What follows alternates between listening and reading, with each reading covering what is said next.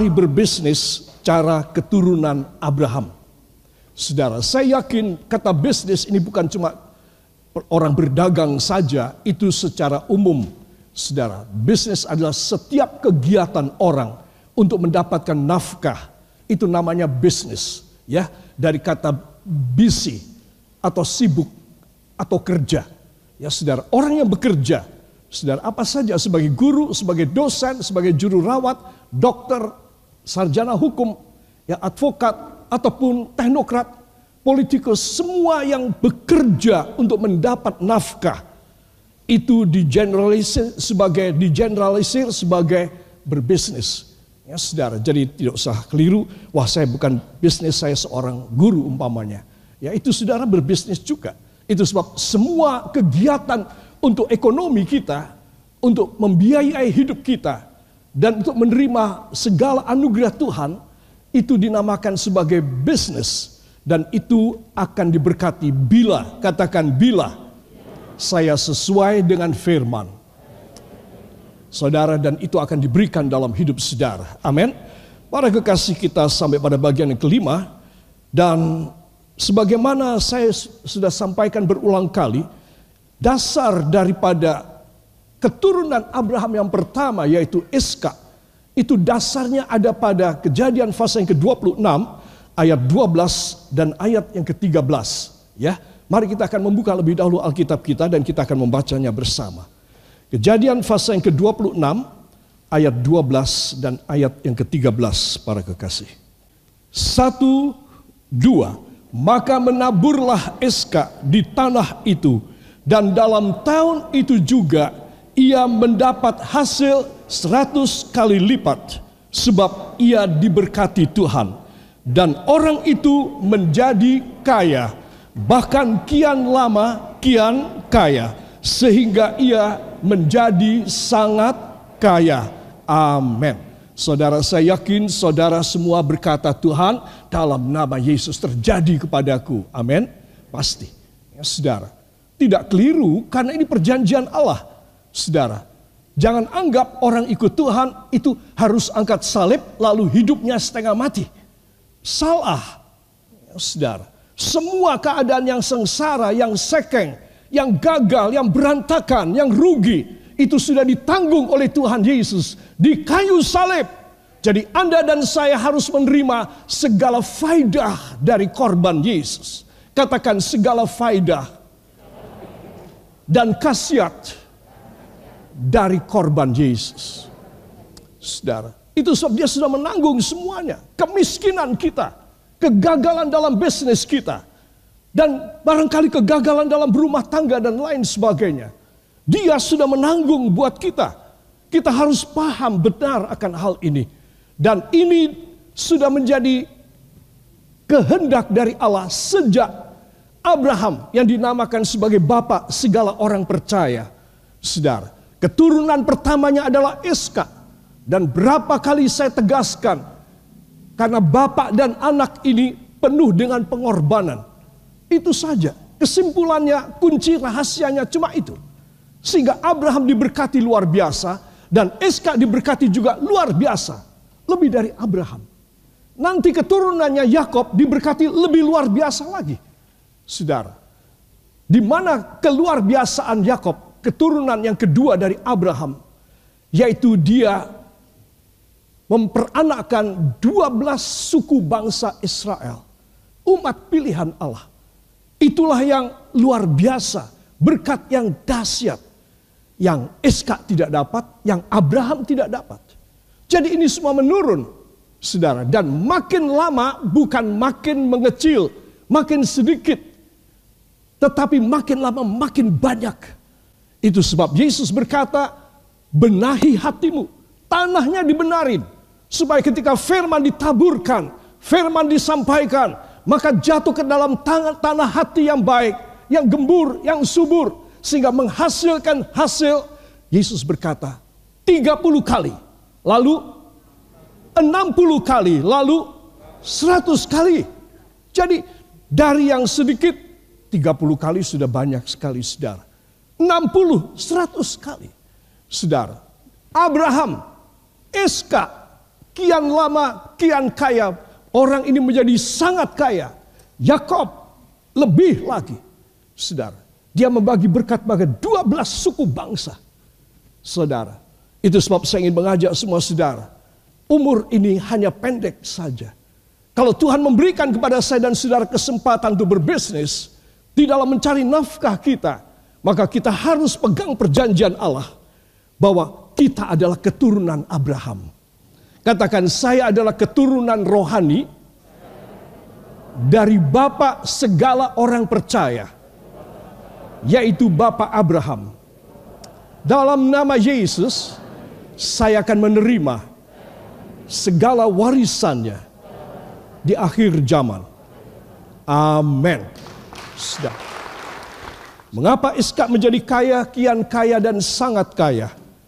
Saudara, rahasianya ada pada Abraham dan Iskak, ayah dan anak yang penuh dengan jiwa pengorbanan. Saudara, katakan jiwa pengorbanan adalah rahasia berkat Tuhan. Saudara, mungkin saudara berkata bagaimana saya bisa memberikan korban kalau saya tidak diberkati lebih dulu. Itu nanti apa yang sedikit yang saya dan Anda punya, persembahkan kepada Tuhan. Setidaknya, katakan setidaknya, saya mempunyai kehidupan. Hati yang bisa saya persembahkan. Amin. Saudara tidak punya uang. Barangkali saya tidak punya uang sama sekali. Untuk saya persembahkan dalam kotak kolektor. Saya tidak bisa mengembalikan persepuluhan. Persembahkan dong hidup saya hati saya, keberadaan saya, semua kegiatan hidup saya, saya harus persembahkan kepada Tuhan. Itu modal iman saya yang saya persembahkan kepadanya. Saudara, Abraham ketika naik ke gunung Allah bersama dengan Eska, saudara, dia berkata pada dua bujang yang menunggu di bawah.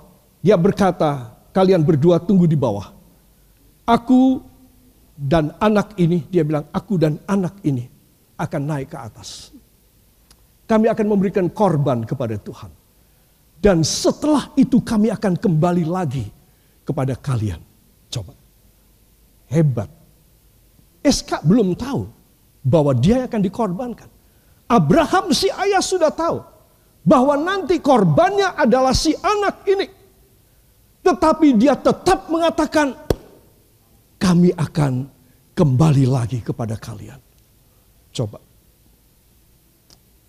Itu sebab tidak heran kalau Allah menganugerahkan gelar Bapak segala orang percaya.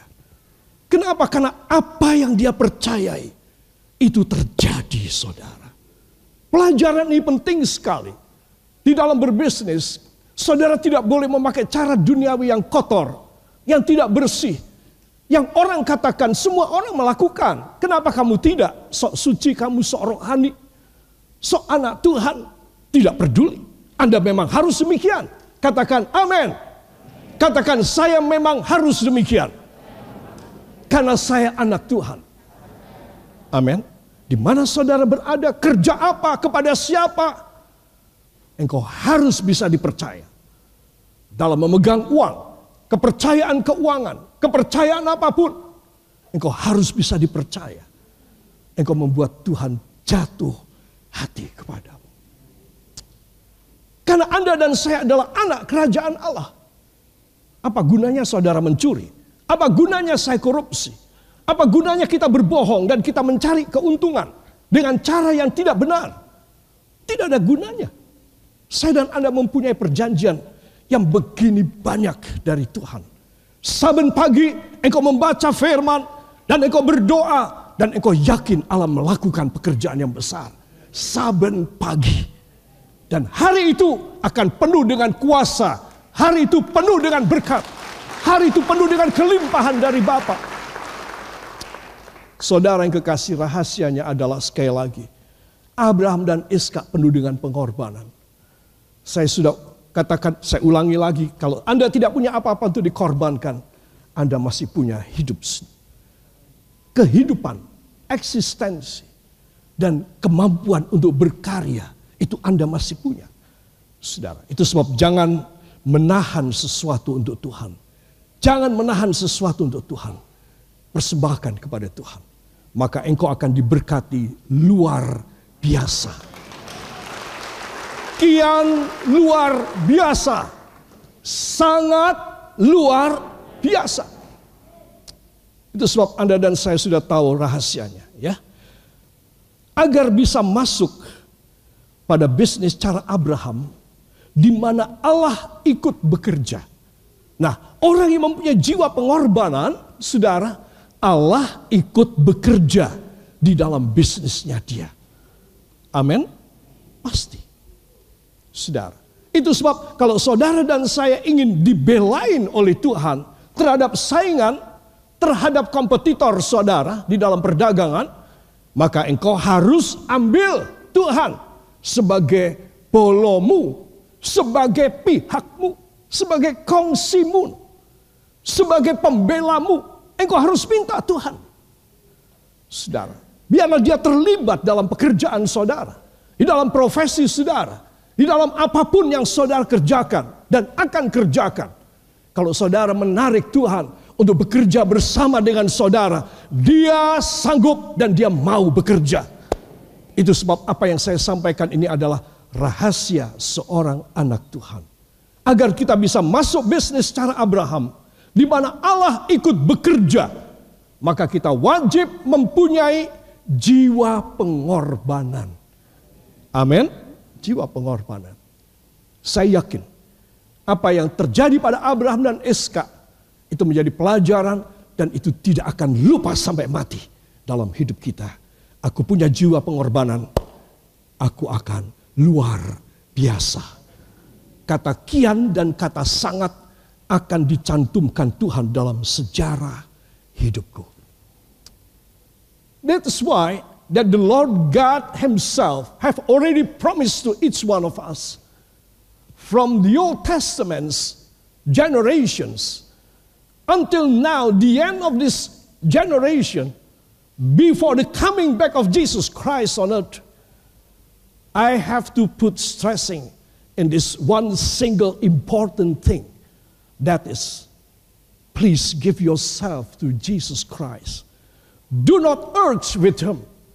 No any reason that is worthy before him.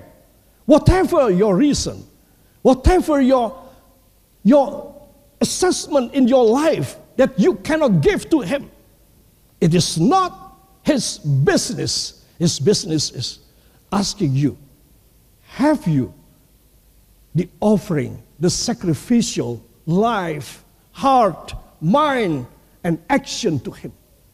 Saudara, saya dan Anda harus yakin bahwa Tuhan tidak mau saya dan Anda beralasan apa pun kita tidak bisa berkorban. Tidak ada alasan. Engkau menerima oksigen dengan gratis. Engkau menerima air. Engkau menerima segala sesuatu. Tuhan berkata, lihatlah burung-burung di udara. Tidak ada seekor pun yang jatuh mati dan diperiksa oleh dokter hewan, dia mengalami hongerudim, HO, kelaparan. Tidak ada. Walaupun tidak menabur, tidak panen. Aku memelihara burung-burung di udara. Katakan, apalagi kehidupan saya yang ditebus oleh darahnya pastilah hidup saya luar biasa. Ada kata kian, ada kata sangat seumur hidup saya. Amin. Haleluya. Para kekasih, sebelum saya masuk pada hal berikutnya, saudara, saya ingin eh, saudara tahu, hal inilah adalah hal yang pertama ia seorang peladang. Ya, saya sedang bicarain tadi seorang peladang. Kita akan masuk pada hal yang kedua. Ia adalah penggali mata air. Saudara, penggali mata air. Dan nanti yang ketiga, entah pada seri yang keberapa, saya akan menjelaskan dia seorang visioner. Seorang yang bisa melihat apa yang belum ada. Dia sudah melihat ada. Itu seorang visioner. Saudara. Dia mempunyai visi-visi ilahi karena dia intim dengan Allah. Hebat ini orang. Ini orang luar biasa. Saudara, tidak begitu heran karena ayahnya juga begitu. Saudara yang kekasih, dalam kejadian fase yang ke-26, ayat yang ke-19 dan ayat 22, mari kita akan baca. Satu, dua. Ketika hamba-hamba Eska menggali di lembah itu, mereka mendapati di situ mata air yang berbual-bual airnya. 22. Ia pindah dari situ dan menggali sumur yang lain lagi. Tetapi tentang sumur ini mereka tidak bertengkar. Sumur ini dinamainya Rehobot. Dan ia berkata, sekarang Tuhan telah memberikan kelonggaran kepada kita sehingga kita dapat beranak cucu di negeri ini. Amin. Kasihan ya saudara Iska. Tetapi tidak perlu terlalu lama dikasihani. Karena saben kali dia mengalami ujian, pertentangan, serangan dalam bentuk apa pun. Tuhan membalik itu semua keadaan. Makanya saya bilang, ini orang dahsyat Walaupun dia cuma seorang saudagar, seorang yang bukan imam, apalagi nabi jauh banget. Eska tidak macam begitu. Eska seorang manusia biasa yang kerja cari duit. Cari untung. Pikirannya cuma cari duit. Cari untung. Tetapi apa yang menjadikan dia beda dari orang duniawi adalah dia keturunan Abraham. Dia tahu cara memberi korban. Saben pagi ayahnya menyembelih seekor korban dari semua ternak yang dimiliki. Ayahnya memberikan persepuluhan. Saudara, coba. Bagaimana anak tidak belajar dari orang tua? Anak mursal itu. Saudara. Itu sebab Anda dan saya harus tahu bahwa Tuhan ingin memberi kepada Anda dan kepada saya berdasarkan, katakan berdasarkan ketaatan saya kepada Tuhan Yesus. Yang mau beri tepuk tangan bagi dia. Saudara, kita tidak membaca ayat yang ke-20 dan 21, tetapi saudara tengok di situ ya. Ayat 19, ketika hamba-hamba Eska menggali di lembah itu, mereka mendapati di situ mata air yang berbual-bual, yang beludak. Begitu digali, agak dalam sedikit, langsung airnya meluap, membual, melimpah. Saudara, ya saudara. Dan apa yang terjadi? Di situ bukan cuma kaum gembala dan hewan-hewan milik Iska saja, tetapi ada juga milik hewan-hewan dan gembala-gembala milik penduduk setempat. Ya, saudara. 20. Lalu bertengkarlah para gembala Gerar. Mereka ada di Gerar. Dengan para gembala Eska. Kata mereka, ya, air ini kepunyaan kami. Dan Eska menamai sumur itu Esek. Karena mereka bertengkar dengan dia di sana. Saudara. Coba lihat. Posisinya Eska memang tidak begitu benar secara hukum karena dia menggali sumur di tanah orang lain. Saudara, itu situasinya. Harus fair, harus bijak, harus jujur. Saudara, itu sebab ketika orang-orang yang menggali sumur, air berbual, melimpah begitu banyak.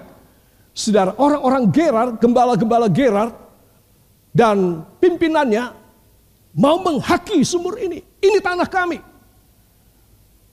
Eska berkata pada semua pegawainya, aku beri nama Esek.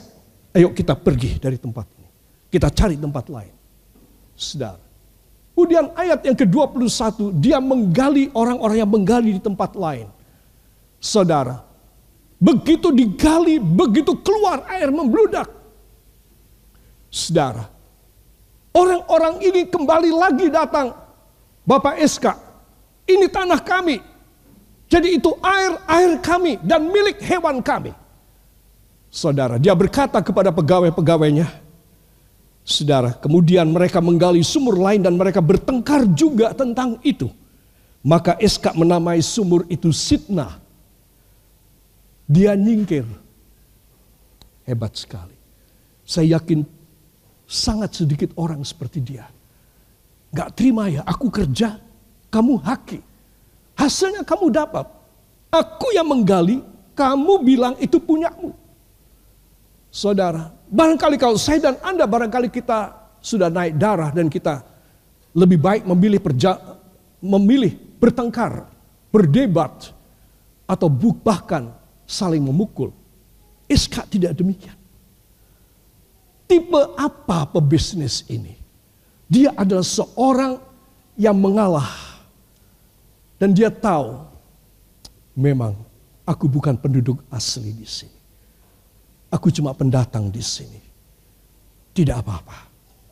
Dia berkata pada semua pegawainya, aku beri nama sumur yang kedua ini Sidna. Ayo kita pindah. Saudara, laki-laki yang mengawal dengan bersenjata anak buahnya pasti tidak bisa terima. Bosku begini lembek, bosku begini lunak, mudah sekali dibentak, mudah sekali digertak. Saudara, sering kali kita memilih menjadi bos yang tegas, bos yang berani mati. Ayo belajar. Seperti SK. Karena dia merasa dan dia yakin aku disertai oleh Tuhan. Kenapa dong aku harus berantem dengan orang-orang ini? Memang sini bukan tanahku. Aku bukan asli sini. Aku aslinya Kanaan. Tanah perjanjian. Aku memang bukan asli dunia. Gerar. Itu sebab menyadari siapa dia. Menyadari originalitas dia dia, dia punya origin adalah tanah perjanjian. Maka dia berkata, kita yang menyingkir. Tidak apa-apa. Saudara, dua kali saudara. Esak, Sitnah. Dan mereka pindah ke tempat lain. Saudara, lalu dia berkata pada pegawainya, gali di sini. Digali di situ airnya paling banyak. Saudara, airnya paling banyak, meludak Ditunggu sampai berapa hari, berapa minggu, berapa bulan. Tidak muncul pimpinan dari kaum Gerar, rajanya kaum Gerar tidak tidak mengklaim bahwa ini adalah tanah mereka dan ini adalah sumber air mereka. Tidak. Saudara tahu apa rahasianya? Tolong kasih tahu saya. Ada yang tahu kenapa?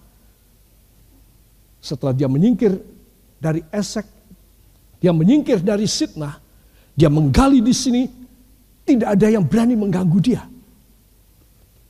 Menyingkat waktu saya beritahu jawabannya. Karena Allah sekali ini memagari Iska dan orang-orangnya. Memagari sumur yang baru digali. Yang ternyata memang di Esek ini sumurnya kaya. Di Sitna kian kaya tetapi di Rehobot sangat kaya. Saudara ternyata kembali lagi jiwa pengorbanan, jiwa sukarela, jiwa memberi. Saudara, daripada menerima, memberilah. Saudara, itu perintah Tuhan kepada saya, kepada saudara. Para kekasih, apa yang terjadi? Karena dia sudah rela meninggalkan Esek, dia rela meninggalkan Sitnah. Dan Tuhan dari sorga melihat.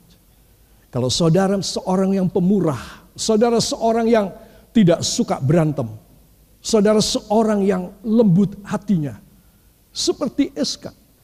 Saudara, apa yang terjadi? Tuhan yang ketiga kalinya ini memagari dengan malaikat-malaikatnya. Tuhan menjaga sekarang. Saudara, dari kejauhan Raja Gerar dan semua gembala-gembalanya dan pasukannya, enggak ada yang berani mendekat kepada Rehobot. Sumur yang ketiga yang digali oleh Eska dan orang-orangnya. Saudara, pelajaran apa yang kita dapat? Saudara, mungkin saudara berjuang supaya saudara menjadi kaya. Dan saudara menjadi rugi dan saudara dilawan oleh orang-orang lain. Saudara memang harus meninggalkan bahkan keinginan saudara untuk kian kaya. Sitnah. Jangan khawatir. Katakan saya tidak boleh khawatir. Karena Tuhan menyediakan bagi saya atribut sangat, sebutan sangat yang akan disematkan dalam sejarah hidup saya sebelum meninggal dunia. Yang percaya beri kemuliaan yang baik bagi dia. Saya tulis pantas hatinya emas. Saudara, hatinya emas. Saudara, dan saya perlu memberitahu satu rahasia lagi yang tidak kita baca dalam ayatnya. Di atas ayat 19, ayat 17 dan 18 dari kejadian 26, ini sumur siapa? Ternyata Esek adalah sumur bekas ayahnya menggali. Ya, ayahnya menggali dan menghasilkan air yang besar. Tapi orang-orang Gerar menutupnya. Ditutup. Abraham pindah. Abraham menggali yang kedua, airnya membual. Mereka iri hati, cemburu, jengkel, marah, ditutup dengan tanah, dengan batu, mampet. Nah, inilah yang Tuhan tunjukkan kepada Eska. Eska, kamu lihat tanah ini kelihatannya rata.